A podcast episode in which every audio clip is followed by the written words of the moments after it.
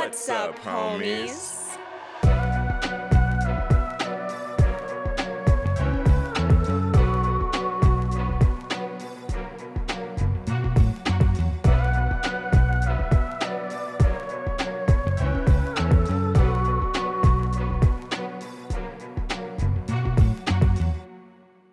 What's up, homies? I'm Erica, And I'm Roshane. And thank you so much for hanging out with us today as we dive into another spooky movie. And this time, we just wanted to let you know that we know what, What you did did. last summer. very, very important. We know, and we will still know in the future, and we will always know the year after that. I think that's what the third one is called. I will always know what you did last summer, or something like that. Something like all knowing forever and always. That's that's the key takeaway Yeah. here, Larry. Yeah, I will never forget, Rebecca, what you did last summer. yeah, dude, I'm excited for this one. Yeah, I'm excited to talk about this one too. This is one that I picked for us to talk about this month Mhm. because I get, I know we're still in summer, but once September rolls around, technically it's still summer, but it doesn't, it's not for me. It doesn't, I don't consider September still summer. I know I am factually wrong, but opinionally, I am correct. Uh, I will say I agree with you. However, I think the weather is definitely on the side of the naysayers right now because Yeah. it is hot as hell in this in the September of 2022. The weather's bucking up. They said, "Oh, you don't think I'm summer?" Bitch, you thought. Let's let me show you how summer I can be. Cause yeah, it's definitely ramping up. But as a result of me just still feeling like September is not part of summer, as knowing that this was going to be coming out, our first episode of, of September, I thought it might be kind of fun to do a post summer type of movie Mhm. um, which I know this is maybe falls actually in as a movie you should cover during the summer since it's looking at the previous summer. right. But I always think of it as a movie where it's like summer's over. hmm And I still, so technically, if summer's over, I know what you did last summer would mean like this summer that just passed. True. You know? True. Yeah. So this summer, you know that thing that you did, Larry and Rebecca? We know. Mhm. No. July 26th. I know. I was there. I saw it. So you better keep it together. You better keep it in check before I come with the receipts. And also, too, this is this episode will be coming out on Labor Day. I know this is a 4th of July movie, Mhm. but I don't know. It kind of also fit the Labor Day vibes, It, in my it opinion. does. It really does. It has that same kind of energy. And I know that we had even talked about potentially doing this one this year for the 4th of July, yeah. but um, you know, we had other pressing purge like matters this year. we we we desperately needed to to purge so we we did that one instead and we were like we'll Mhm. wait to, We'll until wait. we we'll wait to to to do it up with the uh the 90s hmm slasher But like when we brought it up, we knew that we were going to cover it because it's kind of like a oh must. i mean it it is a must it's I mean, I know you. This movie. First of all, the title is so long. Every time I say it, I Mhm. almost just said it now, and I said it's too much. So, this movie is kind of i mean when you talk about those teen slashers of the 90s especially if you're talking about scream i this movie is must be thrown in there because it came up around that same time where movies were coming out to capitalize on the popularity of scream and these these teen slashers that are in that same vein and now of course this movie is by the same writer who wrote Scream Mhm. and was actually written prior to Scream, but just didn't come out until after Scream was successful. But I feel like when you start to go down that path, you have to hit this movie. It's just it's just a pit stop on the on the path that must be spoken about. So we always knew we would talk about it. It just was when. And I don't know, it just feels right. This timing just feels right. I agree with you. I agree with you. So let's start talking about it. With the first thing being Erica, out of five, how scary would you say this long title of a movie? I know what you did last summer ah, I feel like it's. I'm gonna. I'm gonna say a two point five. Okay. I think because it's it's fairly jump scary. There's a Mhm. lot of those moments. I don't think it's quite as much as it would have been if it had maybe come out in the years prior. Mhm. It has it definitely does have those moments. It has some creepy sequences, but it's not a gory movie by any means, and I think that it leans a bit more into the mystery aspect of it for the majority of it before ramping up in like the last half an hour. Right. Um, so yeah, I, I'd give it, I'd give it a, a two point five, especially if you, if it's like your first time seeing it. Because even I've watched this movie so many times, and a few of the jump scares still get me, make me flinch every once in a while. But yeah, if it's your first time, two point five probably. I feel that. Yeah, I, I would settle on a two myself. Two for jump scares, honestly. That's really it. Mhm. Because in the grand scheme of slashers, and especially 90s slashers, this one's not too gruesome or too brutal, Mm-mm. but it does play into that jump scare aspect in quite a few places. And they're pretty good jump scares, especially if you don't see them coming. So for that much, I'll give it a point. But in the in the realm of all things scary, I don't think it's too bad. So two out of 5 Mhm. No, I, I agree with that. I agree with you there. Um, but all right. Without further ado, do you want to go ahead and uh talk about this wild summer that they had at insert name of town here? Is it? I think it's North Carolina, right? Or tell me if I'm wrong. Yeah, it's I just forget North the name of the town. North Carolina. Come on and raise up. take your shirt off. yeah, I'm not sure, but there's a town in North Carolina where these teenagers reside. um, and we're gonna Roshane's gonna break down their summer for you. you darn right I am. All right, homies, we're entering into spoiler territory, so you have been warned. But today, as we said, we are talking about I Know What You Did Last Summer from 1997.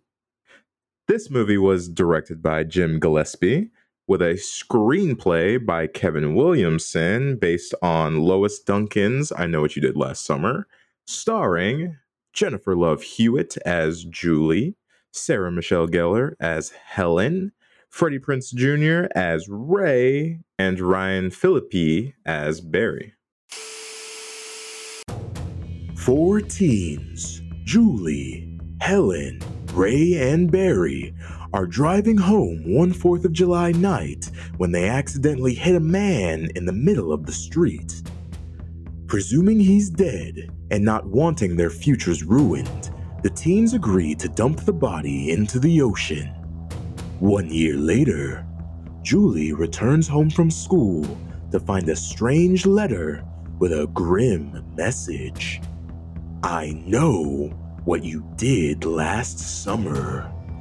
Now, an unknown assailant is hunting the teens down and punishing them for their past deeds. Insert late night murder drives, unsupportive older sisters, and a mystery man playing hooky with people's insides here. Our film concludes with the teens racing to figure out who knows their secret before they're picked off one by one. Also, what are you waiting for? Roll credits. All right. So, first things first. Yeah, this movie is based on a book very loosely, very loosely. Mhm. They have basically nothing in common as far as plot, um, besides the fact that the teens accidentally kill someone in a car a car accident and then that's about it. Nobody nobody dies in the book. Um, and also too, it's like a different circumstance with who they killed. It's more of like a mystery than this movie, which they turned into a slasher, um, which the author was not happy about. She was not happy that this movie was being turned into like a bloody teen slasher. Mhm. Um, but I do know that they made a TV show about this, about I Know What You Did Last Summer, that I think potentially follows the plot of the book more. okay. Um, I did not hear very much about it, about the show. It's I on know Amazon. it existed until you said I that. So it's on Amazon Prime, I think, either Amazon Prime or maybe HBO Max. Um, Mhm. And yeah, I didn't really hear very much about it when it came out. And so I don't know. If you homie, if any of you homies have seen it, let us know your thoughts because if it's if it's if it's up to up to the the snuff, then I would be interested in watching it, even if it follows the book more closely, because I've heard that the book is really good. Um, but yeah, I just thought I'd let you guys know in case you're like Roshane and didn't know there was a TV show. There, there is in fact one. Well, going off of that, let me ask you then, outside of that, have you seen all of the I Know What You Did Last Summers? Uh, so I've seen the sequel, of course, hmm and then so the third one, I've seen parts of it. I've Okay. not watched it the whole way through. I probably will now, honestly. hmm Um, but yeah, I've seen like scenes from it, and it looks pretty bad. Um, Okay. so yeah, definitely a step down in, in quality, okay. unfortunately. But yeah, that's the first and the second one for sure. Because interestingly enough, like I said, out of those handful of like slash teen slasher movies that came out in the 90s, because I, Mhm. I really lump this one and Scream and then Urban Legends. right. I, I always feel like those three are the ones I always think of to represent the this time in horror culture. But out of those, this movie is the one that I've watched the most. Like okay. I, feel find that. myself going back to this movie more so than any of them. I, I feel that because I think of that list, this is also the one that I've seen the most. I've Mhm. watched the original I Know What You Did Last Summer. I don't even know how many times at this point. Like, outside of me w- just watching it on my own, I feel like this was on TV all the time. So I Mhm. would always catch it in passing. I'd always rewatch certain scenes, um, some of the kills, the chase scene, the ending. Like I've seen them all so many times. Um, as far as the sequels go, I've watched the the second one a very long time ago, so it's a little bit fuzzy, and I have never seen the third one. the third one. yeah, That's fair.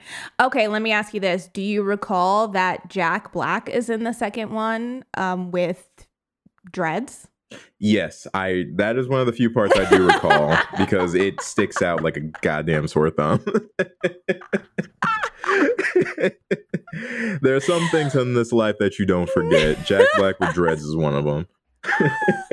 what in the wild west? Because I, well, I threw that on just to I mean just to watch because after I rewatched this one, I threw the second one on because I kind of wanted to remember how they transition Julie because Mhm. obviously this one ends with like a huge jump scare that would presume make the audience presume that Julie died and then obviously we get another one with her in it and so I was trying to remember how they transition her into that movie Mhm. and and then I just kept letting it play because I wanted to get to the part where, Jack Black comes out and Yeah. zoinks. well, Um, and it doesn't help that when he comes out, one of the character of Will tells Mekhi Phifer something like, "Oh, there's your brother," and then Mekhi Phifer's like, "I think that's your brother."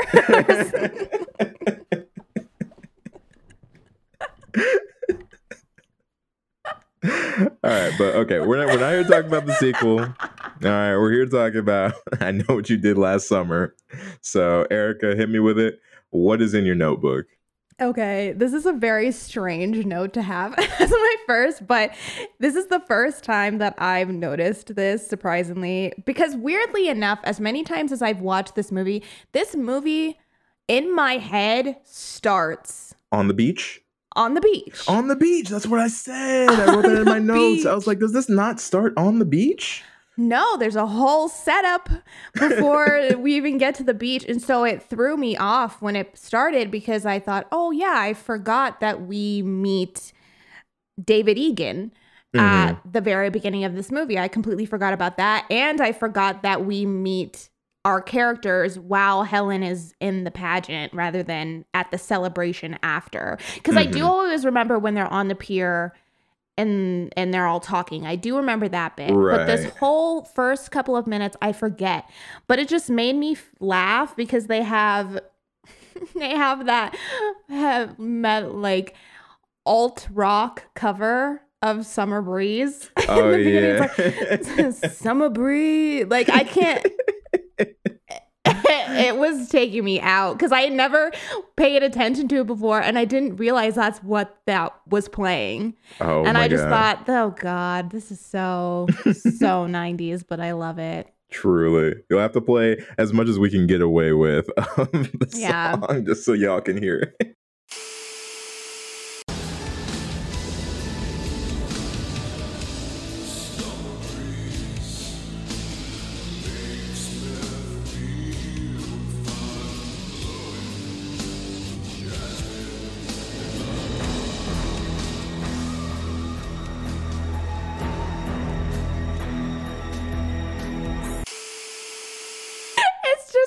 Bizarre. I don't know. it's it's a strange little cover and I'm sorry to anybody who may be a fan of this cover, but it just kind of it it did make me chuckle at the beginning. it, it catches you off guard. Um, but I, I agree. I agree with you. Like for some reason, I always too picture this movie starting on the beach, and I my exact note was uh, this movie could have started on the beach. Was my note. Mhm. um, which is how I felt for a majority of this watch. However, I think towards the end, I took that note back because the stuff, the little bits of foreshadowing that they put in that in those first couple of minutes are somewhat important to the story in the long term, especially if you're in it more for the mystery aspect. So it does serve a purpose. It's not there just for fluff but I don't know why. I feel like the them telling the urban legend on the beach just feels like such a um important part of the or an important catalyst for the story. I think that's why Mhm. my brain always wraps itself around that. Yeah, it feels like an appropriate start to the story because it's right before the inciting is- incident. And I do think we still learn what we need to know about who our characters are is still very much played on the beach. Mhm. Um, but yes, I yeah, we we do get to see a little bit of our potential victim in the beginning, which is it does come back in a cool way. So I do like that we do get a little bit of them there. And then even to I don't know, this pageant scene is just first it's when we cut to that scene, the the host says something like, That has to be the prettiest girl we've ever had in this competition. Sir Rude, what the fuck? Why would you say why would you Zero say that? respect for all past winners. Y'all ain't shit, never have been shit, never will be shit. Uh yeah, sorry to all you ugly ugly contestants who were in here before, but this girl she ain't she ain't like the rest. There's something special about her. But I was like, okay. But it's just you know what's so strange about this scene Mhm. is I feel like okay, I'm to I'm going to phrase this in two ways because I do think there's a possibility that this is what's happening, but I do think out of every character that we meet in this pageant opening scene, Ray First of all, we're going to get into Ray cuz he's a weirdo.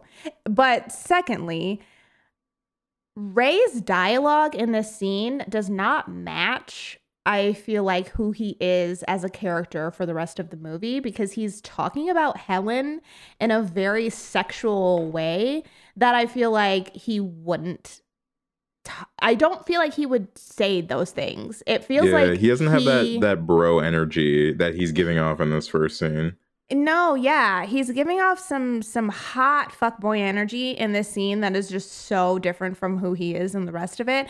And part of me thinks, okay, well maybe he's just trying to fit in because we do kind of realize later that Ray is like the poor kid in town who's trying to fit in with the rich popular kids and has kind of infiltrated their group as a result of dating Julie. Um but there is still this element of him that is different than everybody else. And it seems like maybe he's kind of putting on this bravado and this facade to fit in with them.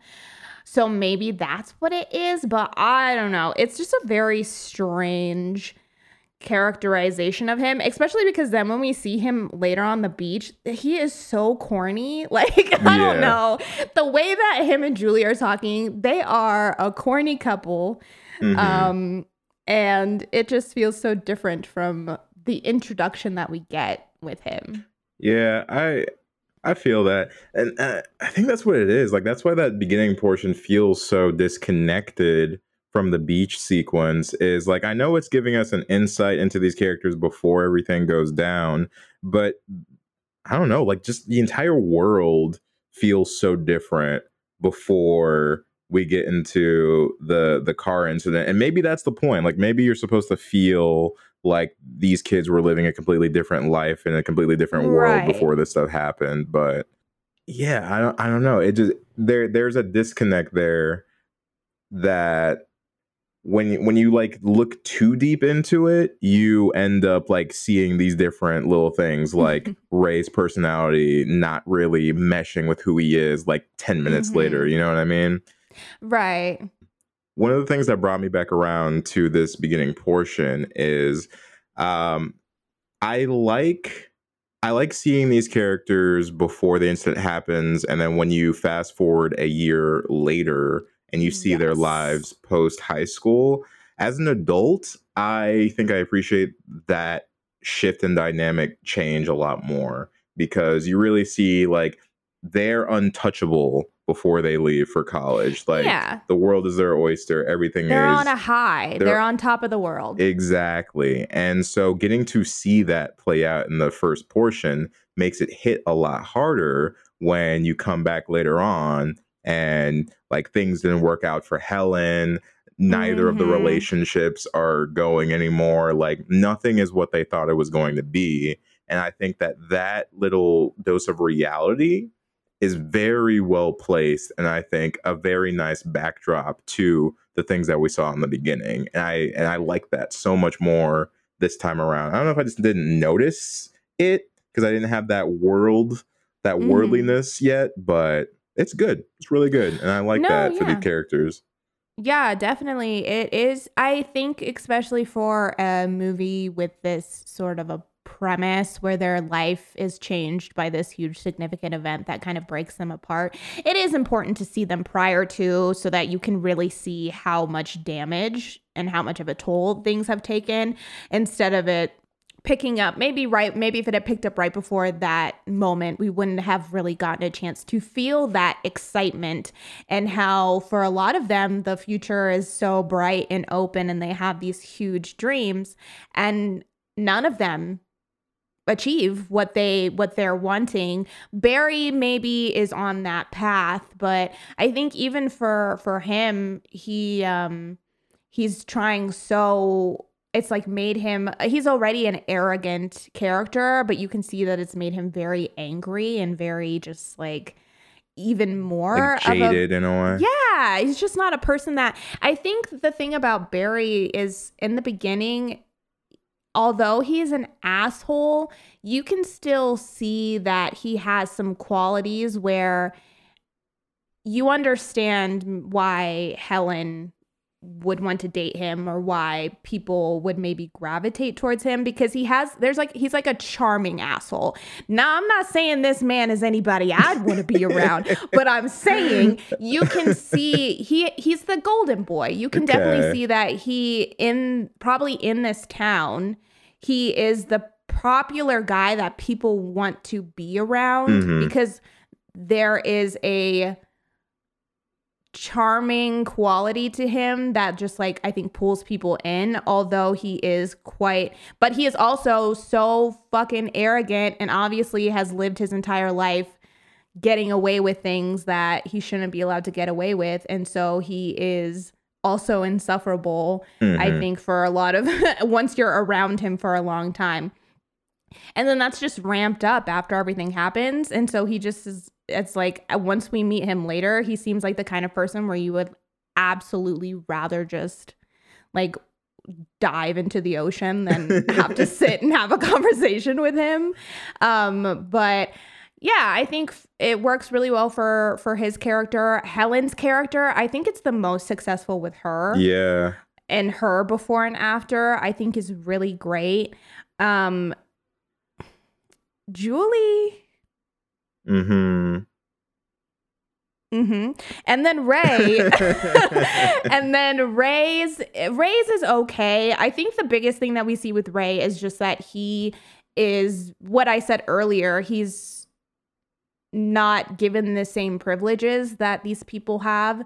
And so for him he's he's kind of similar to Julie in that it's like he wants to do the right thing but then decides not to. I just think that his is a little bit muddier because he's one of the first people to say, "Yeah, let's hide this." And then later on it like changes his mind and doesn't want to do it anymore. And then I think when we see him later, he's the one who seems like he hasn't had too much of a shift besides he's like a fisherman now and that Yeah. wasn't what he thought he was going to do. Right. But it kind of seems like at that point he's just kind of uh he's doing the motions and getting by however he can. Not in like a in like a sad dystopian sort of way, but just like whatever life threw at him over that year, he was probably going to end up like, you know, working his way through it and trying to build himself up because he is Mhm. like you said, less privileged than the rest of the people in town. So it's like life won't pause for him, even though this event has happened. And I think you do see that when you see him again, and you're like, oh, you're you- you're you're the everyday working man now. Um, that that does make sense for your character, I think. Yeah, it, it makes sense that with the circumstances and everything that happened, he would maybe just say, okay, this is the hand that I've been dealt. I'm going to take that now and I'm going to just kind of live with that and deal with that. Mhm. And then, yeah, I think Ray kind of turns into that like everyman guy that Yeah. you're supposed to like. Oh, guys, look, okay. This speak your speak your truth. this movie, while we're talking about the characters, I feel like let's just bosh the characters out right now and our thoughts Sure, on sure, them. sure, sure, sure. This movie to me is I I want to make this clear. I am a I really like this movie. I am a very big mm-hmm. fan of this movie. I I enjoy it every time I watch it. But ever since I've watched it the first time and even still now, this movie to me is a great example of a falling into the final girl flaw, which for me is the simplicity that some of these characters have where they have where people write them and they have to fit this specific like I'm the good girl, I'm the smart girl, I'm the final girl role and therefore there is no additional interesting dynamics to them. And so compared to other characters around them, they are the least interesting part of a movie. Okay. This movie to me has always been a great, a great example of that because I think Mhm. when you look at Julie in comparison to Helen, it's night and day. Like they just give Yeah. her nothing to do. She's I feel like Julie is supposed to be like a Sidney Prescott, but I feel like because this movie got written first, they had time to like he, uh, the writer, the screenwriter had time to learn and like finesse Sidney in a way that Julie is not. Because from when we see Julie at the beginning to when we see her later, this girl looks like she has been like a dementor came, sucked out her soul, and that's just how she is. And like I get that they are going for that element of this has really, really ruined her life. But I just feel like in comparison to Helen and Barry and the way that they change after the accident. Mm-hmm. Julie is just so one note. And she just is not. uh, And this has nothing to do with Jennifer Love Hewitt because I think she does a great job with the character. Mm-hmm. But I just think that they haven't given her much to do besides like run away when she gets upset and just be kind of down and out for the majority of the film. I yeah, I don't disagree with you there because even thinking back on this movie, outside of the um, "What are you waiting for?" portion, uh, I feel like a lot of the most memorable scenes, as far as the girls go, are with Helen. And I think when you ask people about this movie, they'll point out like the chase scene or or the scene in the pageant where Mhm. um Barry gets killed. Like the scenes revolving around Helen Mhm. seem to be more more interesting and and just Yeah. cement themselves a little bit They- more. And I think that's because focus. say again. They pull the focus. Yeah, they they pull the focus and like we were saying earlier, how Helen's character has such a drastic change from what we can perceive from before and after the accident. It's engaging to watch her character navigate the situation because the girl that you met at the beginning is not the same girl who's dealing with these things later on and that kind of growth you want to see that in all the characters and i Mhm. agree with you. I think that although um, jennifer love hewitt played the role very well i do think at the end of the at the end of the day it ended up feeling like yeah she was doing a lot of running and surviving um really kept alive purely by plot armor in a lot of places by a little bit of luck and and a boat somehow the rocking of a boat. Yeah i think especially too because helen the look not only in this movie but in the second movie they really allowed julie's friends to to eat her up. They allowed them to to to do what the girls needed to do. And unfortunately julie just falls into the background because I think for Helen, what's so interesting about her character and what's so engaging, I think, about her is that she is so, so, so full of life and hopes and dreams when we first see her. And I what I like about her is she's written to me to fall into that bitchy girl character, but I just think that she is also like like there's a warmth to her hmm and a kind of quality to her that although she could fall into that she is so like positive and just like joyful and so energetic that she also does seem quite kind of caring and and maybe easy to get along with. Yeah. And so she and- has like those likable traits yeah um that Barry has minus the kind of the asshole the because anger issues Yeah. and the violence. the desperate need for therapy. Yeah, she, yeah. she like despite being a strong character that's a little bit pushy in some regards, I Mhm. do think overall she is still very likable and Yeah. relatable at the end of the day. Yeah, I think she's relatable. And I think what also helps is so she has these big Hollywood dreams. She wants to go to New York and and she expects that her and Barry are gonna stay together and Mhm. all of These I will say her her relationship itinerary on the beach stressed me the fuck out. I'd be like, "Girl, we may we may need a little bit of space after this I'm summer." like, when she said impregnate, me, Look, red flag, red flag, red flag, red flag. All right. girl, Barry was into it. He gave her the not my hip kind- thrust? Not my kind of dirty talk. Oh. I'm sorry. oh my god i don't know if that was worse or if uh julie julie and ray's little pillow talk was worse because theirs was just cheesy Cheesy. Um, also, real quick, not to get too off topic, but beach sex. Don't see the appeal. So Don't much like it. sand. i don't like that Seems uncomfortable. I don't like the idea. It seems gritty and just I don't want who wants sand potentially sand is already hard enough to get off your skin. You're telling me that could get into crack, crack or vagina? No, thank you. I don't like sand. It's coarse and rough and irritating, and it gets everywhere. They didn't have a blanket or nothing. There was nothing. no blanket. and the implication was that that was Julie possibly losing her virginity Mhm. to him on the cold, sandy beach Of North Carolina. of North Carolina, dog. Like, come on, Ray. Come on. We least have some candles better. or some. At least go by the fire. I mean, I know they were trying to be discreet, but bro, I'll be damned if somebody had me rolling around in the sand like that.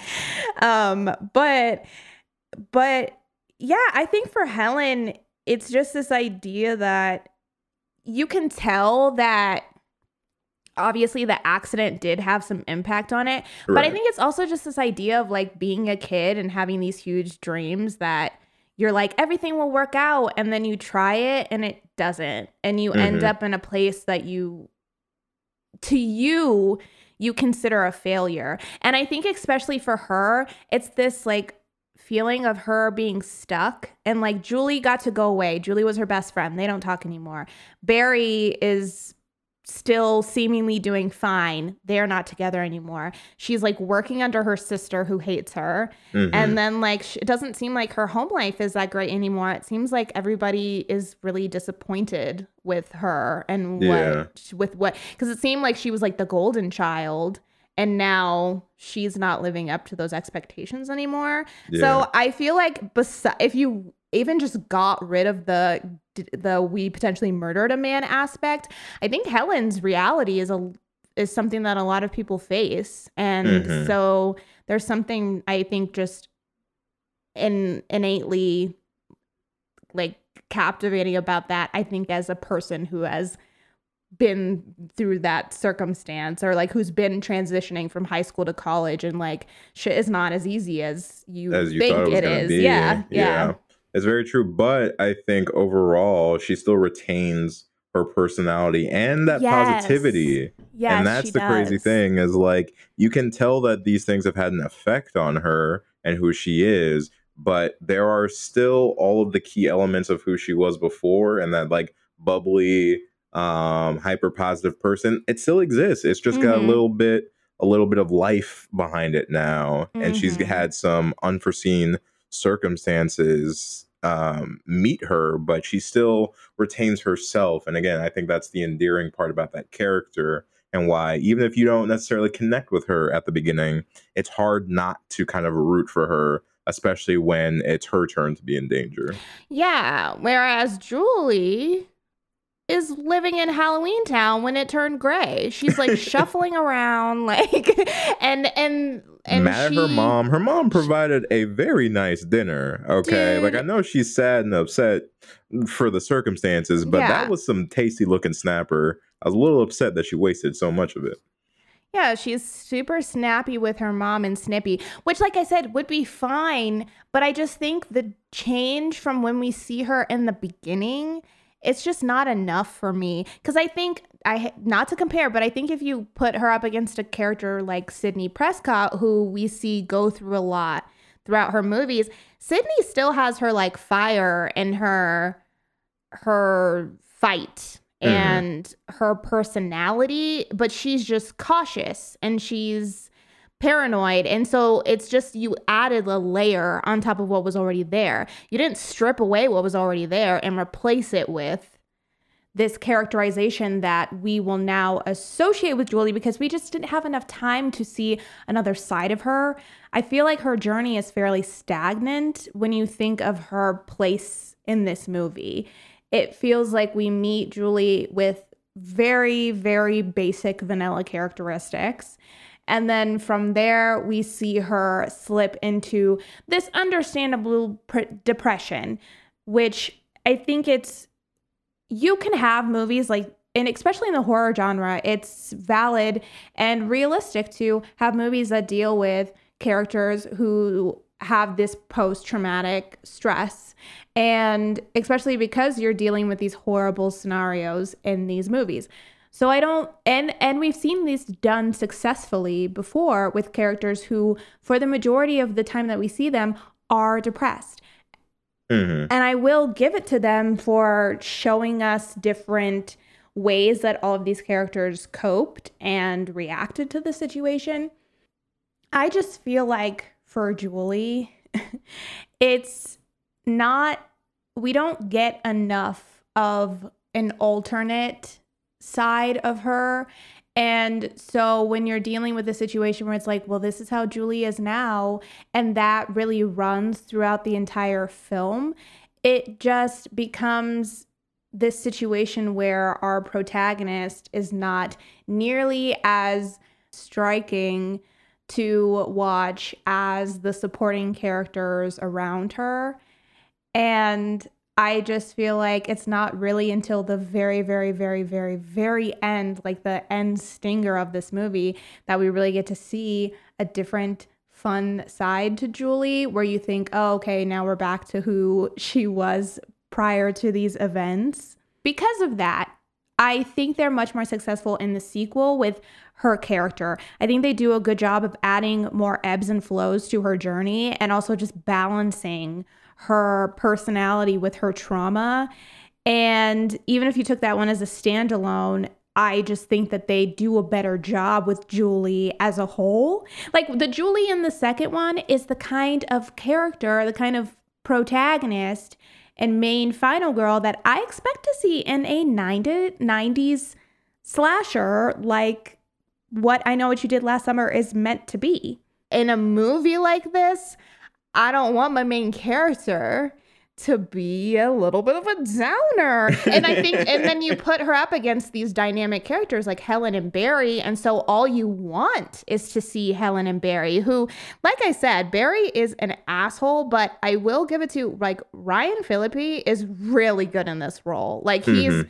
a really good he's so good at playing the emotional because the thing about Barry is he has no his like emotional moments they happen so quickly he he can't control his anger he goes Mhm. from 0 to 100 and then back again Yeah. and i think he plays his ebbs and flows really well in a sense where although i don't like barry i never hate him Mhm. like I still weirdly want him to survive. Like, and I don't know if that's just because I like him and Helen as characters compared to Ray and Julie.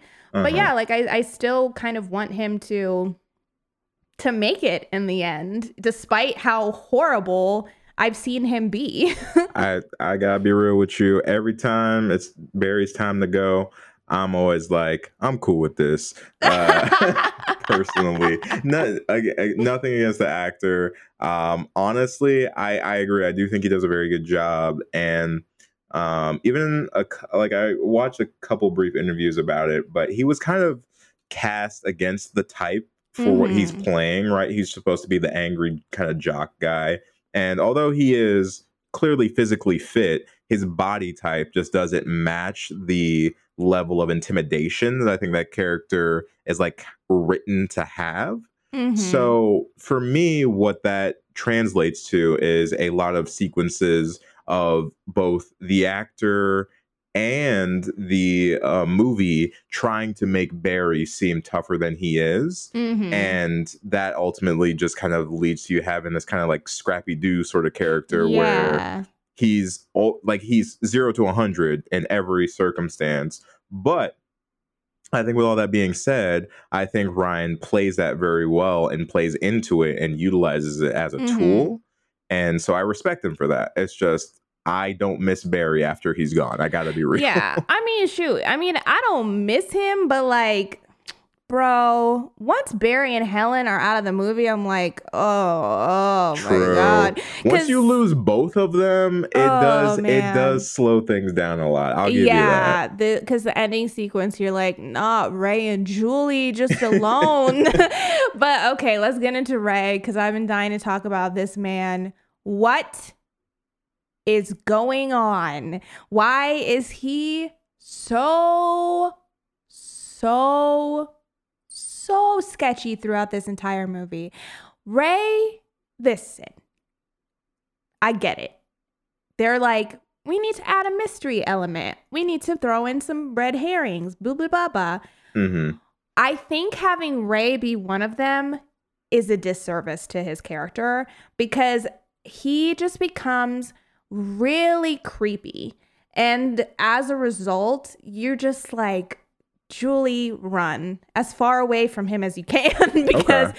he because the thing about Ray is when we meet him again, from the moment Julie comes back and everything starts happening, he is being played as a potential killer. So he is not able to be involved in a lot of the fun. Like all of those great sequences that we love from the movie, Ray is nowhere to be found because they're playing with the potential that he could be the killer. Right. He is barely involved with the circumstances in this movie. All he gets is a note.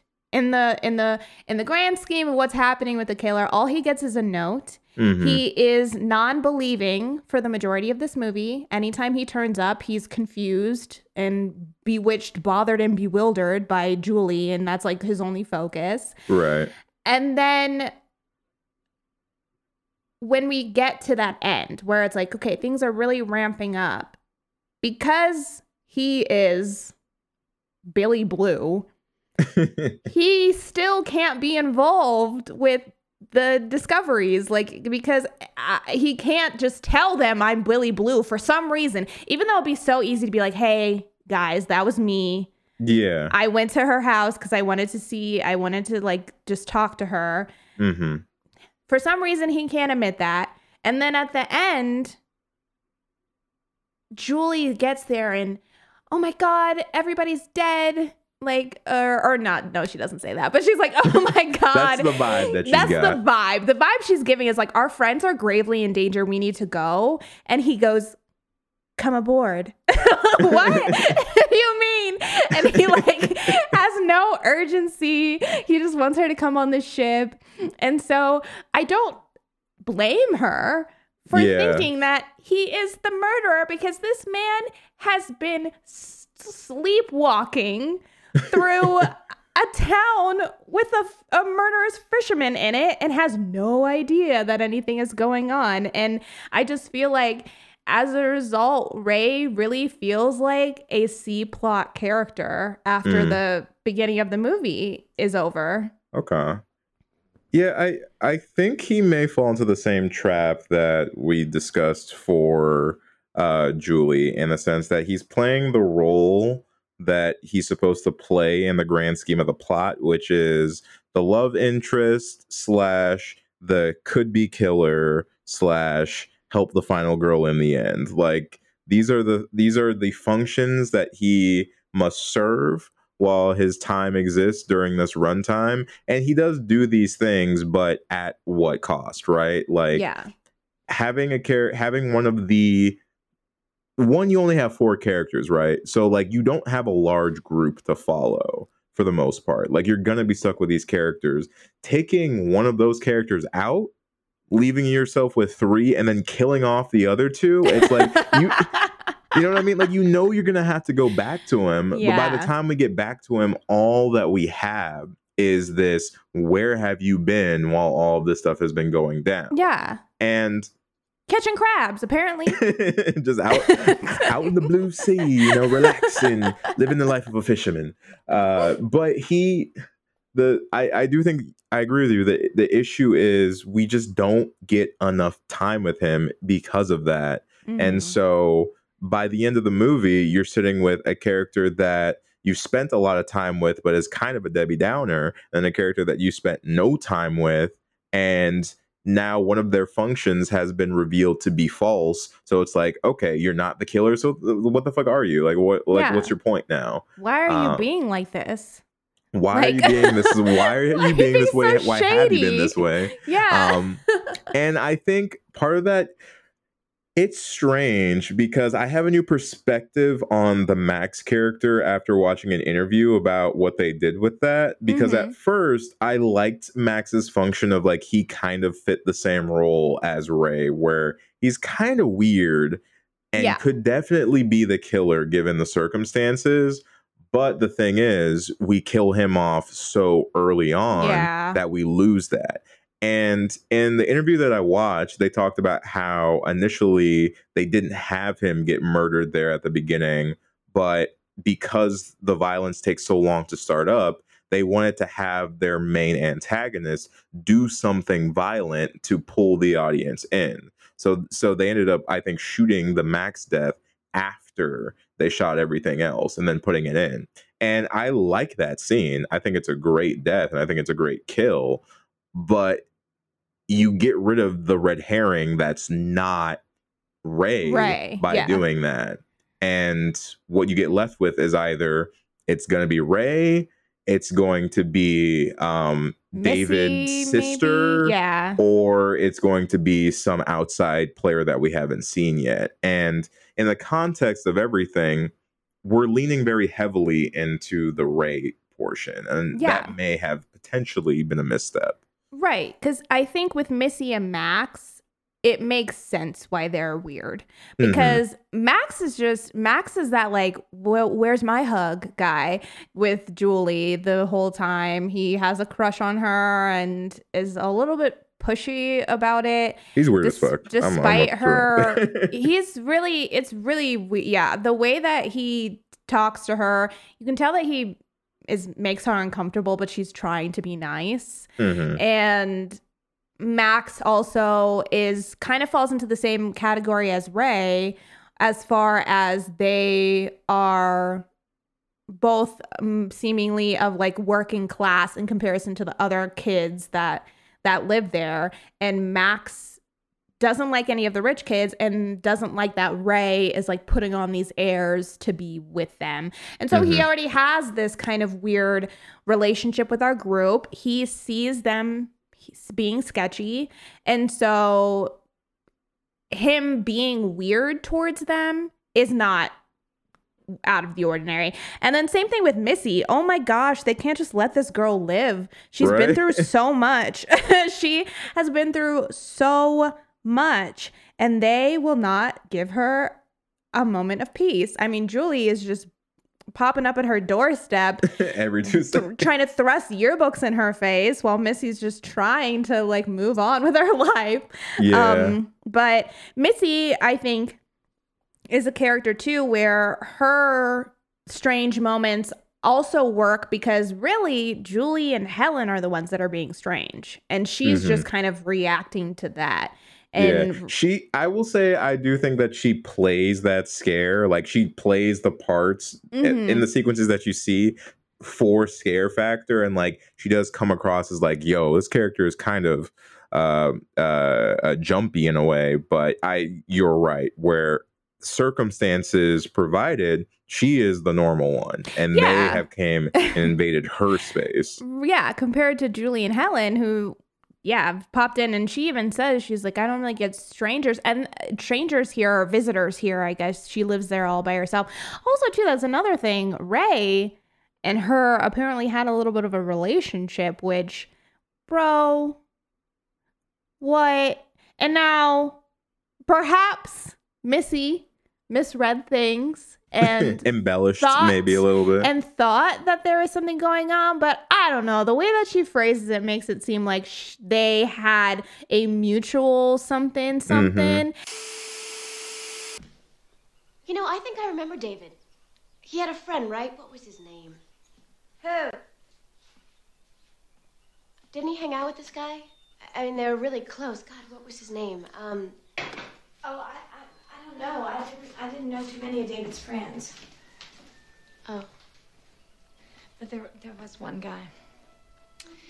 One guy. He, he stopped by not too long after David's death, and, and he came to pay his respects. really? Oh, yeah, he was a really nice guy. He was cute and smart, and well, we were we were sweet on each other for about two minutes. But it didn't. It didn't work out. You know, he he, didn't, he never really said it, but I think it hurt him to be around me. Where's this old friend now? Oh, I don't. I don't know. Do you remember his name? Billy Did he have a last name? Blue, Billy Blue. And if that's the case, Ray truly ain't shit for that. Cause you think you murdered her brother. You you were driving the car, bro.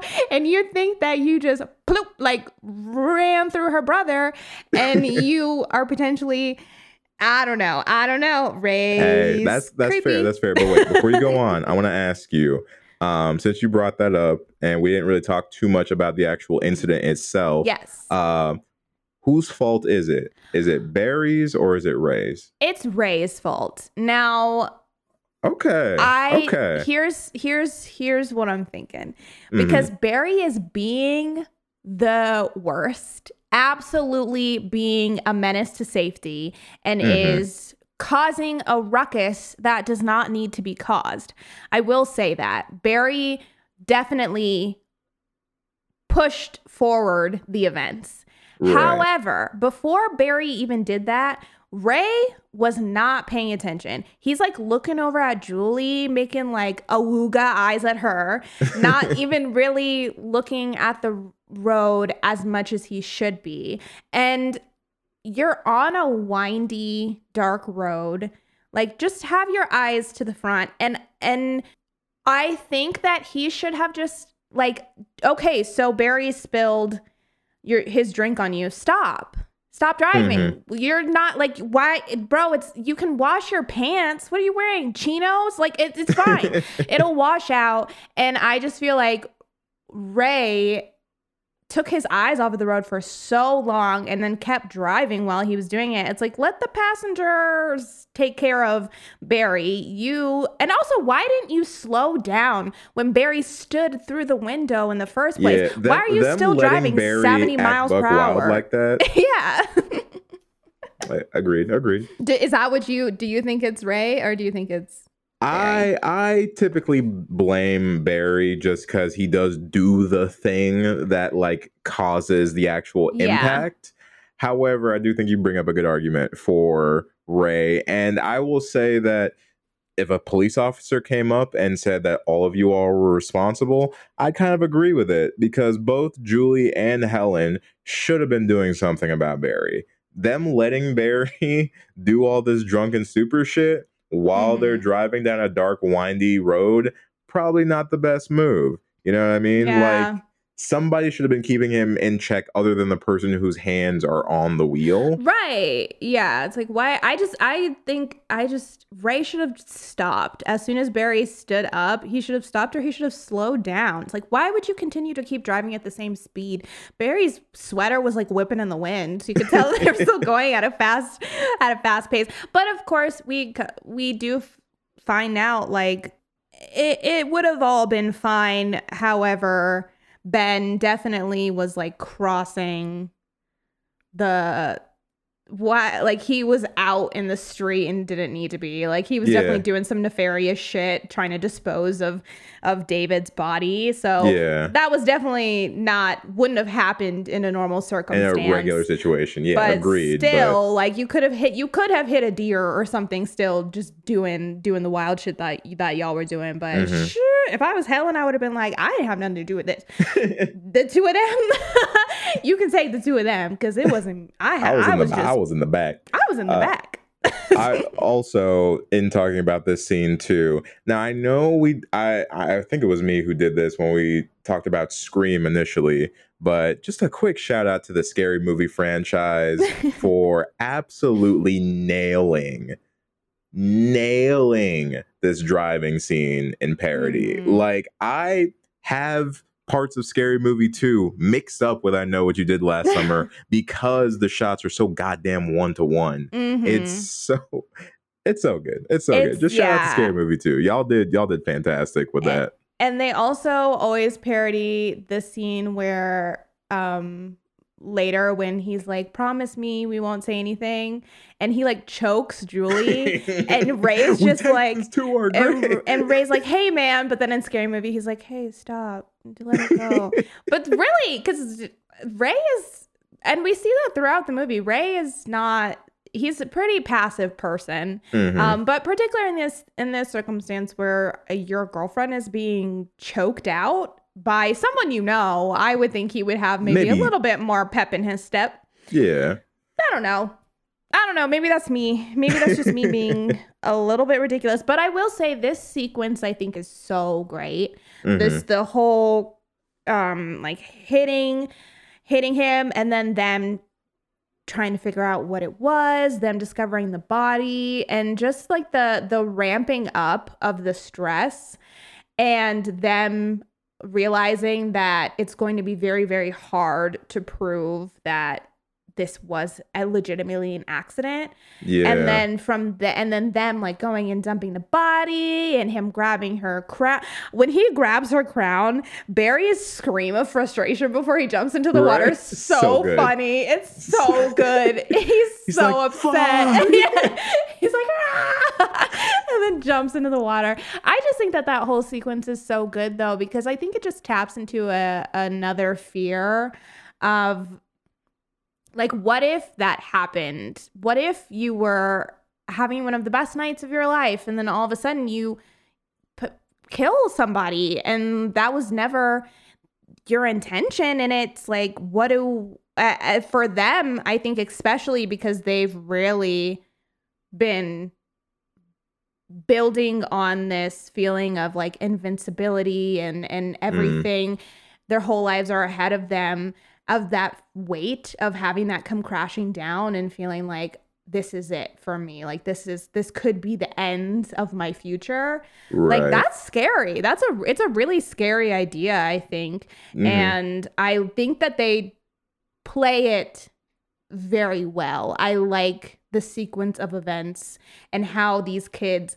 handle the circumstances because it's a stupid decision what they do. What they Yeah. the decision they make is is dumb. And the steps that they take to not even even try and see if this guy's still alive or what's going on. But i do think that it for how we've seen these teenagers prior to this moment i don't think it's out of bounds to say that they would make a rash stupid decision and True. then later on think maybe that wasn't the right thing because Yeah. you you can tell that they're they're jumping completely to the conclusion that he's dead no ifs ands or buts about it like they've already jumped to the worst circumstance Mhm. and they don't even think well maybe we can save him, guy. Yeah, resuscitate yeah. him, because it's just like the the worst case scenario is too bad for them to risk anything. Mhm. And I I I think that's very smart. I also think it's very smart writing these characters to be from the transition of high school to college because again that is such a transformative part in a lot of people's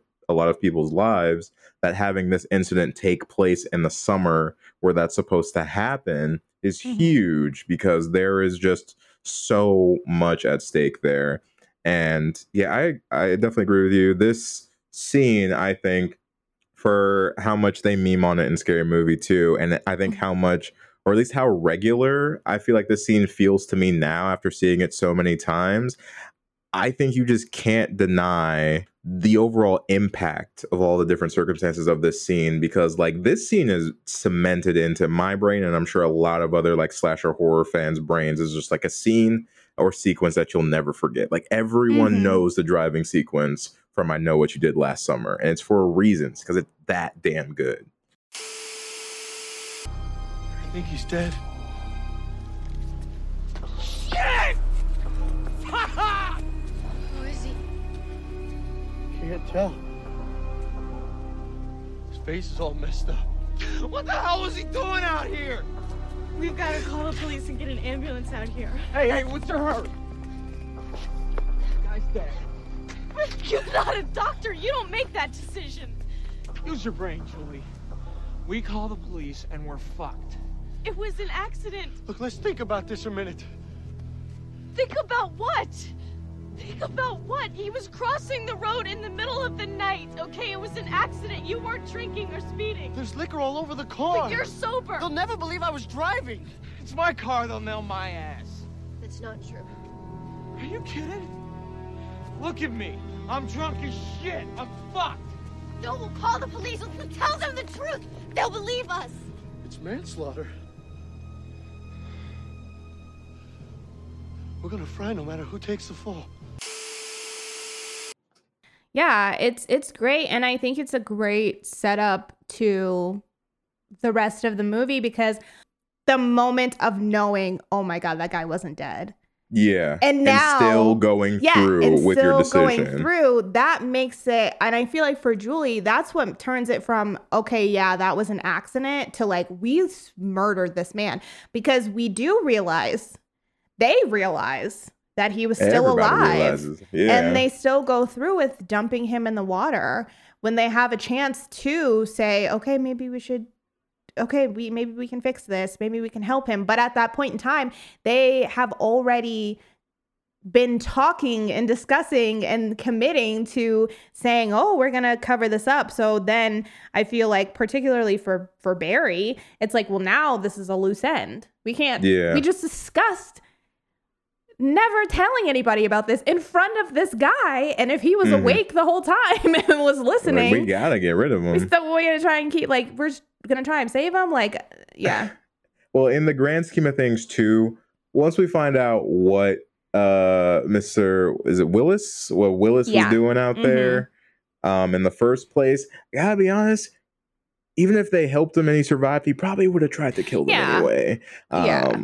to be fair, but they do still fuck up with, you know, continuing on with the plan Mhm. and pushing him off. And so you add in this moral undertone to this story, which I think is a very important part. And what kind of separates, I know what you did last summer, to other slashers in the genre is the moral dilemma of these characters is very much at like at the forefront. And Mhm. although you do still have this ever present threat of this stranger trying to kill them and and terrorizing them, letting them know that they that they know their secret. Um, watching the characters just deal with their own decisions is one of the most compelling things I think Mhm. about the movie, and I think the writing plays into that very well, and um, definitely has you sit and kind of debate with yourself about whether or not these characters are in the wrong, if they're in the right, like who is really the bad guy in a lot of circumstances. Mhm. Um, these are questions that you ask throughout the film, and I do think a lot of that is an attribute to the writing. If we're talking about very influential scenes in this movie, we absolutely have to talk about the chase scene. yes. Um, I know that this is a, uh favorite of yours, so if you want to drop a little bit of feelings first, it's so good. It's so good. If anybody deserved to live it is miss helen shivers because she fought for her life and she was so close. But we'll break it down. The anatomy of a chase scene. We're gonna do this the anatomy of a successful chase scene because i think All we get an unsuccessful one at the end of this movie. But Okay. this one is so so well done because i it starts off this whole entire sub side plot because that know, julie's on her little side quest but this whole thing with barry and helen is just a great like sequence of events. Mhm. because at this point in time this is when things are really ramping up. We've been ramping up. And i would say helen and barry it feels like have really been terrorized quite a bit i think in comparison to like ray and julie maybe not to julie as much but i think we've seen a lot of taunting to them particularly and so it's interesting to have them pair off and be dealing with this like villain that it's you know is probably going to be after them because Helen has to be at this event. Like I just think that's a great setup. She has to be there. It's important for her to be there and so as a result, she needs someone to also be there to like watch after her. Mhm. they set it up where they like to sit up in the balcony to watch these pageants. So Barry is up there, like surveying the scene. I think, like, having him, I will say, even more so than the crab and Max in the trunk, Barry's cleanup after his death Impossible. is Actually impossible. impossible.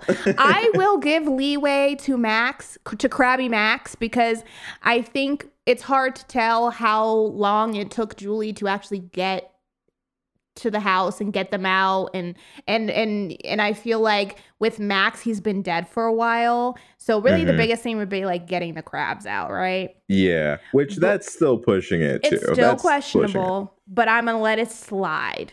hmm Barry, how is there not a shit ton of blood up there? Because he was hashing and slashing for a hot minute, for a Yeah. while, and there's only a little bit of blood on the banister. Like this, we find out later on. This man is a fisherman. He does not have the cleanup skills of Dexter. So No. how? No. What my man carrying like Mr. Clean and like all this shit with him to clean up the area? Because also, where did he take his body? yeah, where like where's the body? How did he get the body out Yeah. with all of these people here in seconds? Because she like within like two minutes of her outburst, it I realistically that's how quickly they would get up there. So there was Mhm. not a lot of time at No. all. Someone No. would have had to have seen something. something but yeah somehow he he just he's levitated barry's body up through the window into the boat because somehow barry eh, we see him later on the boat but so i think I I just especially feel like at this moment in time, like we've had so much time with Helen that you just want her to win. Mhm. And so seeing her now, first of all, Sarah Michelle Gellar is a fantastic crier. I think I've said this before, but like she is so good at crying. It's and and screaming. Both her and Jennifer Love Hewitt have per like great screams. I will give that to J- to Julie. She's got a great scream. But so from the moment that she gets out of the police car and then runs to the store and her sister lets her in, I just feel like it's the timing. yeah. The timing of everything in this sequence is on point mm-hmm. because that is one thing that you do have to get down. You have to have good timing in a chase sequence because you don't ever want the killer to feel too far away or too close, and he never does in this. And what I think is smart about this killer is that there is an element of taunting to him. yeah. And so he doesn't need to be quick. He just kind of like he once he feels like he's got it, he's he's got it. And I think in this Mhm. instance, it's really clear that Helen's kind of on her own and so that whole sequence of her waiting for her sister to unlock the door fantastic. Great tension builder. And then the sister mentions that the back door is unlocked. So he goes to the back door, kills the sister, which Elsa completely freezes. like Yeah. she's completely frozen. Like I I think I used to not like her reaction when I was younger, but I like it now because I do think that it is an appropriate response for some people. True. He did just- drag away her body with some disrespect, though. I didn't make a note of that. Yeah, that was rude. she didn't have nothing to do with this. like, Same with Max, honestly, too. It's like the two people who had nothing to do with the circumstance, Yeah. you off them real disrespectful, like my guy, bro. yeah, you kind of did a lot to them, and they were just kind of innocent bystanders at the end of the day. but I just feel like Helen is very smart. She's a Mhm. smart character in the way that she reacts to things and the way that she really adjusts to the situation. And I feel like she has great great reaction time where Yeah. like she's immediately looking for her next exit. And I just think that that's so good for a chase sequence because you don't want to see someone who's just going to be cornered and then That's it. maybe fall into luck. Like you can't. that works every once in a while, but I think for a really really for one that you root for, you want the person to be ingenious about their about their next moves. But she never like everything always feels like it's like she's smart, but at the same time everything still feels like something a regular person could do. It's not like all of a sudden she's like Buffy. Like she's still she's still Helen, just trying to make it work and figure it out. So like even when she gets in and she goes up the little pulley system, Right. and then she has I- to fall out the window. It's I, like I, I, a small note. I'm sorry. I just something in me um just got giddy when because I, I do love the pulley system thing, but the Mhm. fact that homeboy just walks up the stairs Yeah. and just completely negates her whole plan. I don't know why that made me laugh this time around. But it's just Yeah. like she's struggling so hard, and he's like, "Okay, I'm gonna just like, use the stairs." all right. Yeah. He's like, I'll meet you at the top, I guess. So, but but even then, that's it was a smart thing for her to do in that moment. yeah, like in the moment, it makes Yeah. sense. You're just like, I'm going for whatever I can. Mhm. And then she gets outside, Mhm. and the post festival celebration is happening, and and she runs towards it. And what the best thing that they did in this sequence, because they do have to have her get caught, and she Mhm. does get close, and then she turns around. And in your head, you're thinking, why would you do that? Because I think in another movie, she would have turned around and they would have maybe come out from behind her. But Mhm. by having him come out from in front of her, you know it wouldn't have mattered. It didn't matter if she turned around or if she kept going. He was always waiting for her. And so she wouldn't have made it anyway. She Mhm. was always going to get stopped. She was always going to get attacked right before she made it to the end. And so it doesn't dampen what she's done. It doesn't disregard how clever she's been. It it makes it so that yeah, you could say, "Oh, if I would have kept running," but even Mhm. if she did, it's it's irrelevant. Like she yeah she this in this instance they were one step ahead and Yeah. then even the last little details of them being behind the tires with the parade going and the fireworks nobody can hear her yeah. but and she's also fighting. She's still and- fighting. yeah she's still fighting there towards the end but even having your villain cloaked in all black so that they kind of blend in as well with the surroundings i think all of it just all adds together to create a Mhm. fabulous sequence that one of one of the best chases i did not know this that the alleyway that they use is the same alleyway every time so the same alley that she's driving through in the police Mm. car is the same alley that she drops into and runs through and then they dress up the alley again to be the final alley with all the tie like it's all the same alley all of those Mm. alleys are the same alley Oh, okay. They just set decorated they just set decorated it differently every time Nice. Yeah, because you can't you can't tell. Because yeah, in that end, can't. it definitely looks like she's running through multiple alleys to try and get back to the street. Um, but yeah, it's just so great.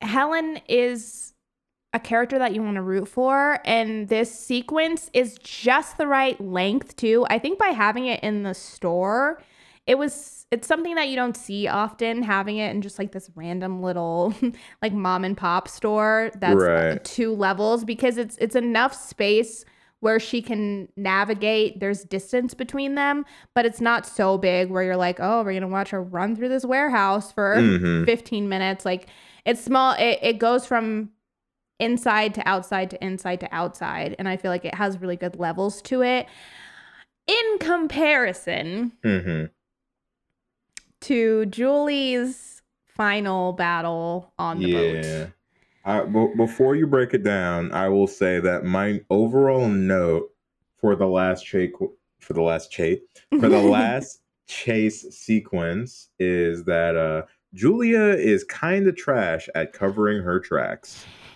take it away What erica are we doing here? Okay. Julie gets on this random man's boat. hmm First mistake. First First, mistake. Immediate mistake. And the thing about it, too, I think they played their hand a little bit too soon in the sense of as soon as she gets on the boat, she sees that it's him Yeah. And at that point in time, I would think just run out and jump off the boat. Any any any direction, just go. Because even if you fall in the water, just swim. Like just swim as far as you can and and and scream for help. But no, she stays on the boat, and then we proceed to have a chase on the boat, which still jump off the boat. Mhm. um, but if you're not going to, okay. The thing about Julie is what they've because she's on a boat, which isn't a bad decision to have her stuck with the killer. It's not a bad Mhm. decision to have it where she can't escape. But I think you've set it up where really her only defense is to just kind of keep finding little doors and and and little hatches to run through and Mhm. run into different places because immediately she does try and do something. She tries to get a flare gun and then just throws it off the boat because she gets jostled a little bit. and then, so then a lot of it becomes kind of them just navigating through this boat as he's chasing her, which after a little while becomes kind of tedious. Yeah. Especially once she goes down and then she comes back up once Ray is on the boat. She screams for Ray, distracts him. He gets knocked off the boat, but then holds on to a rope, gets back onto the boat.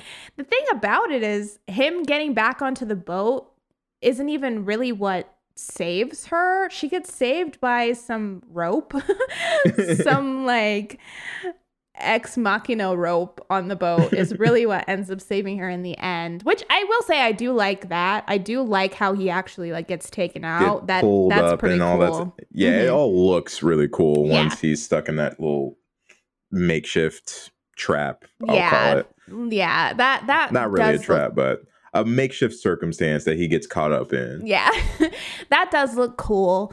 Um, but I think it really starts to drag when she goes down and just gets into the ice, which I don't know what she's trying to do in the ice. Just block the door. He can still open the door, You can still even if the there's door. ice You there. also left your goddamn sweater on the handle to tell him that you went into the ice door. I couldn't forget. That's when I wrote that note. I couldn't forgive that. I was Yeah. like, girl, cover one of your tracks, You please. I beg you. left your sweater not only to let him know you were in there, but also to say, hey, this made it easier to open the door. Give it a try. Also, moving the barrel out of the way of the door when you think that he's going to come from the other way, but then you realize that he's going to come through the door and Mhm. proceed to not move the barrel back in in front, of, the door. Homies, look, I I don't want to talk I don't want to talk shit about Julie too much. I get it. This was a wild situation and she is working on probably not firing on all cylinders.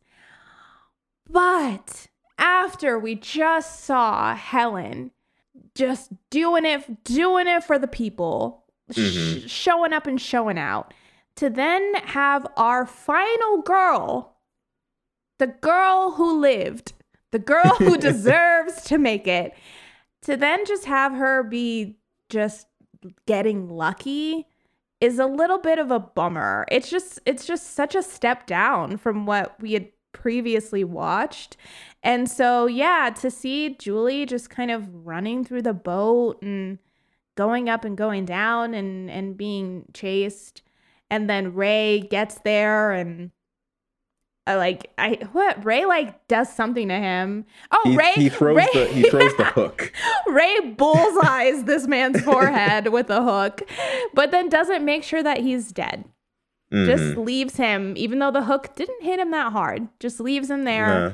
So then he gets up and takes Ray out and then goes to kill Julie. And literally the only thing that stops him from stabbing her is rope. Yeah. And now, to be fair, this man was playing with his food. Um, He had several different instances where he could have killed them both, especially Ray. Uh, he was keeping Ray alive in any way that he could. He was like, "I'm not gonna kill you. Yeah. I'm just gonna, I'm just gonna rough you up a little bit. Yeah. Um, I'm just gonna mess around. just gonna A mess little bit. around. Yeah, I, I, yeah, it's like honestly, once it's revealed who it is and we see him, it just loses a little bit of the shine. I don't know why. I don't know what it is about it, but Mm. I think just him not having the coat and being this mysterious third party and just being this vengeful guy, it took something out of it for me. Interesting. I I'll disagree with that. I will. I do. Okay. I, I do like that reveal a lot. I do like the reveal of, um, it not being them have being been wrong about David the whole time and realizing Mm. that it was Ben, the dad, that killed him after this accident with his daughter. And then I I even don't mind seeing him. I I like kind of having that reveal moment and and Mhm. having him like talk to kind of taunt Julie and stuff but um I, I I do get what you mean though because I think having the slicker on is just it it sets up such a cool silhouette and such a cool yeah, I, characterization I think honestly, I just missed the coat. I missed it. I was like, yeah I wish you gave me all of this while still wearing the outfit that. I've grown so fond of. Um, but because we didn't name him at the beginning, Muse Watson did do a great job, I think, Yes. as Willis. Yes. And I honestly, I wouldn't have even minded if they had a little bit more back and forth, him and Julie, before before he started chasing her. You know, when they're Mhm. in there and she's like, You're Ben Willis. And he's like, Ah, yeah. I wish that there was a little bit more before they both revealed to each other that they knew who they were. You know, Mhm. like I wish that there was like a minute where Julie acted like she didn't know who he was and he continued because he kind of reveals right away that he knows that, Everything. yeah, that he knows everything. Literally, as he walks in, he's like, Yeah. by the way, I know you murdered somebody. Yeah. He was What's like, up? I thought you guys would be out drinking, partying, running people over with your car. like petty much? I- but I, it's kind of a serve. I do like It what is. he, It's a little he, bit he does read them to filth, and I like that. It's very it's a very subtle serve. I don't know. It just it definitely feels this movie just feels like it loses steam as soon as Helen's chase sequence is over. And Mm. so in this final bit, yeah, I'm still rooting for Julie, but that's the thing. It's like I'm rooting for Julie. Ray is there, but even still, it feels like they don't know what to do with Ray because half Yeah. of this is just him trying to get on the boat, and and they fall into that same thing in the second movie as well. 95% of Ray's story in the second movie is him just trying to get to the island. And it Mhm. feels like they just don't really know how to work their relationship and work him and weave him into the story at times. Um yeah. so I mean, not to not to pull a full another Scream reference, but he feels like Dewey, but doesn't have the occupational reason for being there Yeah. that Dewey had um, to give him motivation for being in the sequences. It's like Yeah. he's got he's playing the same energy, but for no reason. Like we don't Yeah. have we don't have the Yeah. motivation behind it. yeah, he's dull Dewey, and you want more for him, um, but he just never quite gets there.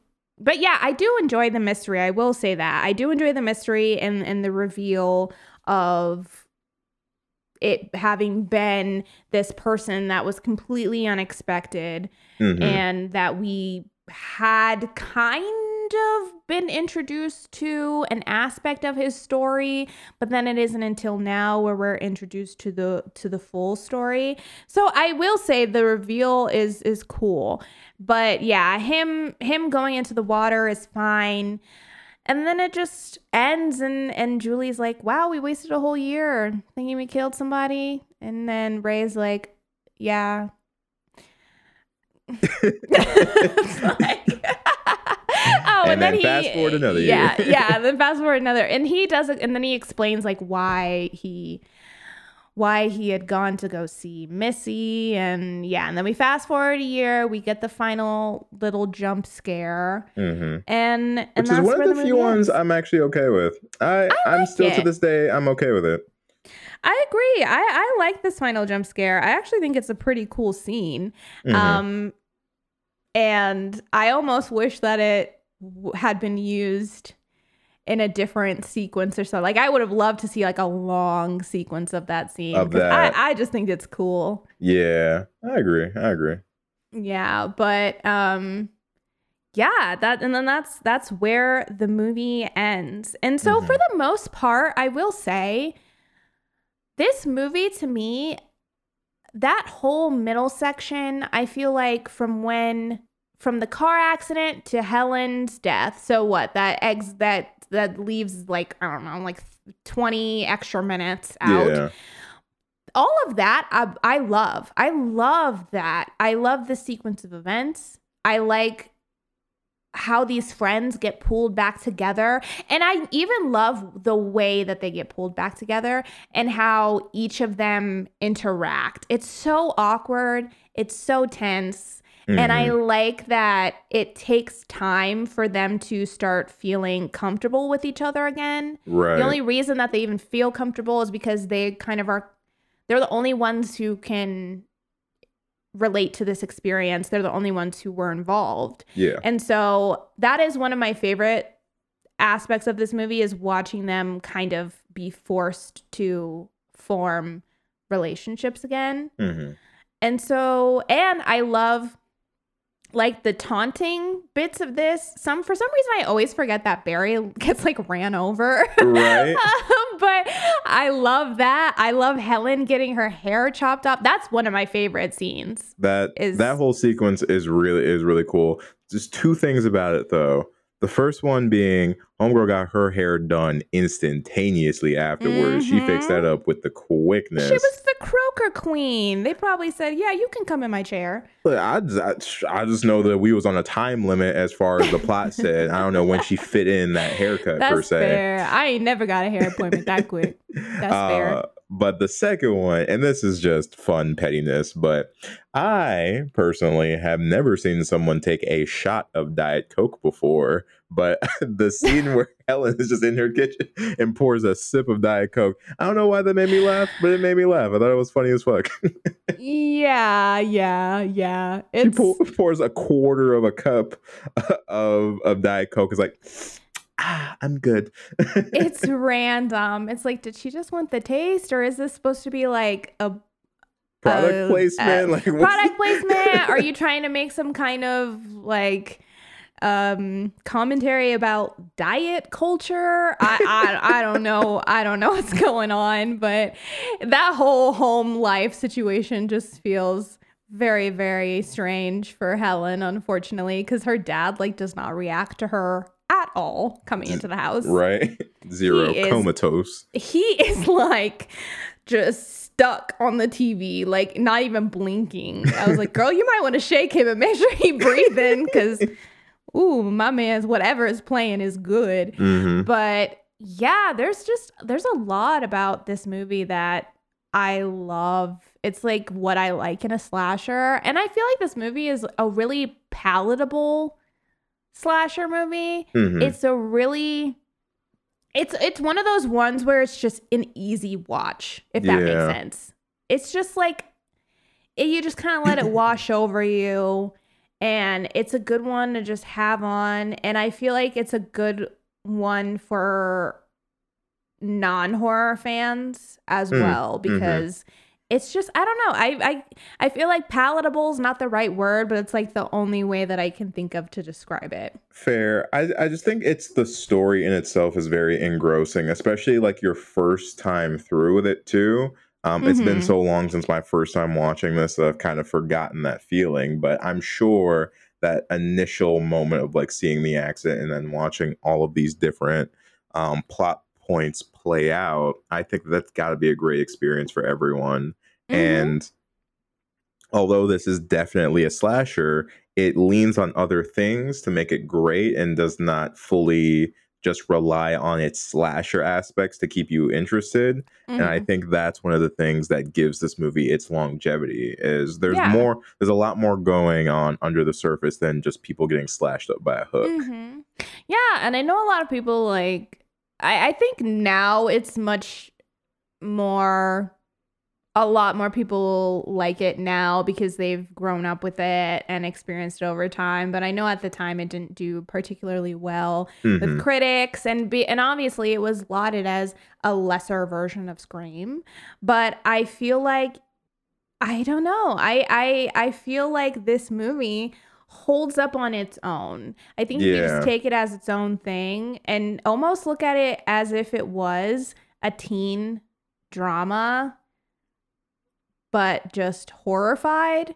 Yeah. I feel like this movie is exactly that. And I y'all know I love that.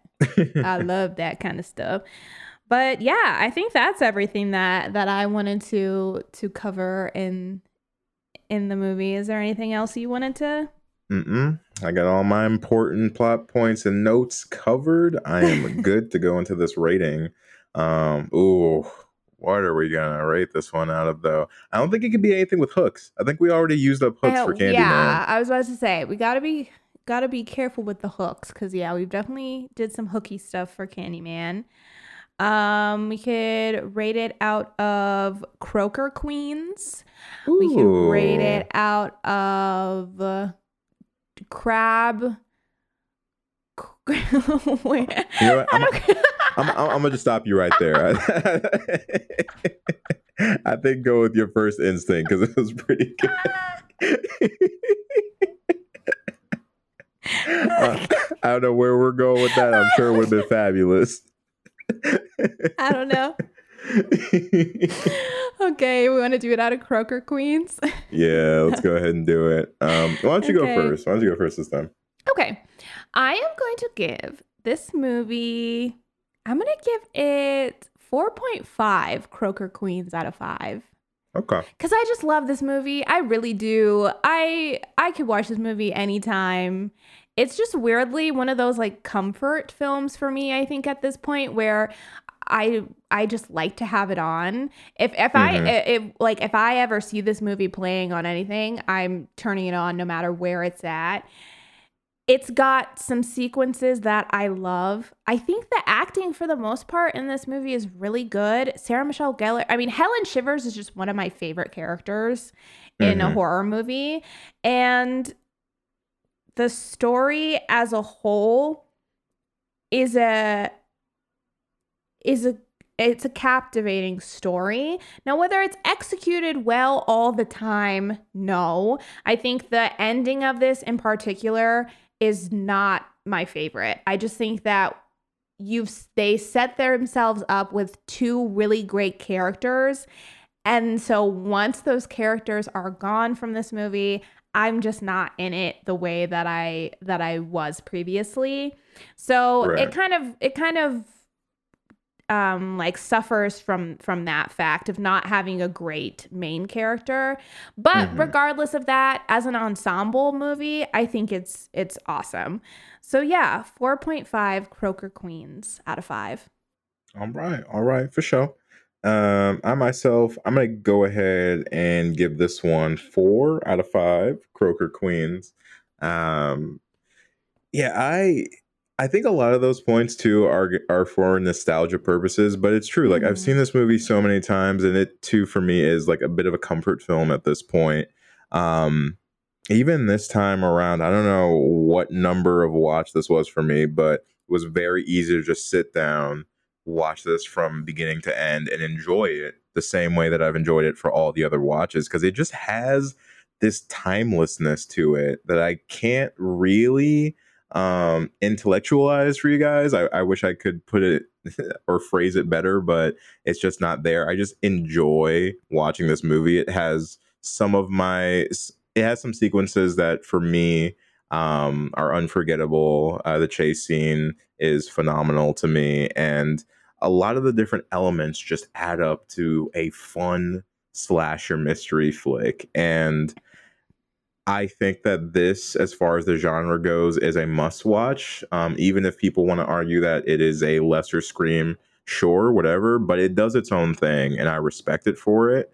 And I don't know, I'm definitely going to watch it again Mhm. uh, at some point in my life. I already know that. So, yeah, I I like this movie. I think it's fun. It's not perfect, but it's always going to be in my watch list. So, four out of five Croaker Queens. Okay, and then one final thing that I did remember. I think it was maybe when we were streaming at one point that we posed this question of like what's a scene in a horror movie that just always makes you cringe or like a line in a horror movie or maybe I saw it on Instagram or something. I realized there's one in here that always gets to me and I don't know why cuz it's not bad. I think it's the way that it's shot is just so corny that it makes Mhm. me cringe. But it's the scene where where Julie and Helen are walking up to Barry's house and he's like up on the balcony Oh, yeah. in his like white like I don't know like I don't remember if he's even wearing like a button up or what he's wearing. Nah, he's just wearing like the uh, like the white beater. Oh yeah, yeah. and he has like his sunglasses on and he's looking down at them and he's like he's like, What the hell are you guys doing here? And she looks up at him and she's like, Hey bear. Oh, I don't know. I don't know what it is about that scene or that moment in particular, but it makes me cringe every single time that it happens. Don't know what it is.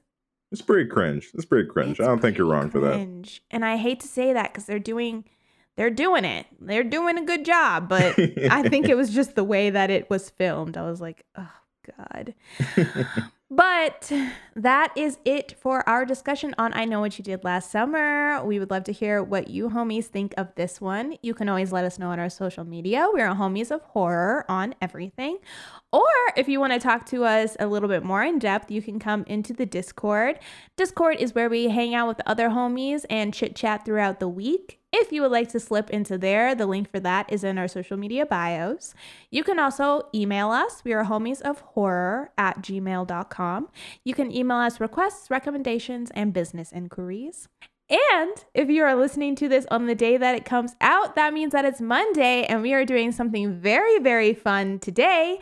Um, we are having a little Twitch party on Twitch today. We are celebrating a couple of different things, um, some huge milestones that we've been hitting lately, and we wanted to celebrate with all of the homies. So if you are hanging out today and looking for something to do, then please come through to our Twitch and come say hello. And as always, we do this every single Monday. So if you can't come through today, we would love to see you in the future. The link for that is also in our social media bios. And last but not least, if you are so inclined, we would very much appreciate it if you would leave us a rating or review. You can do both on Apple Podcasts. The more ratings and reviews we get, the better. Recommends our show to more listeners, and we just like to hear what you're thinking. So if you have an Apple account, we would very much appreciate that. Or if you're listening on Spotify, you can always rate us. Just go to our page, hit the stars under our name, and it will leave a rating for you. But that is it for us today, homies.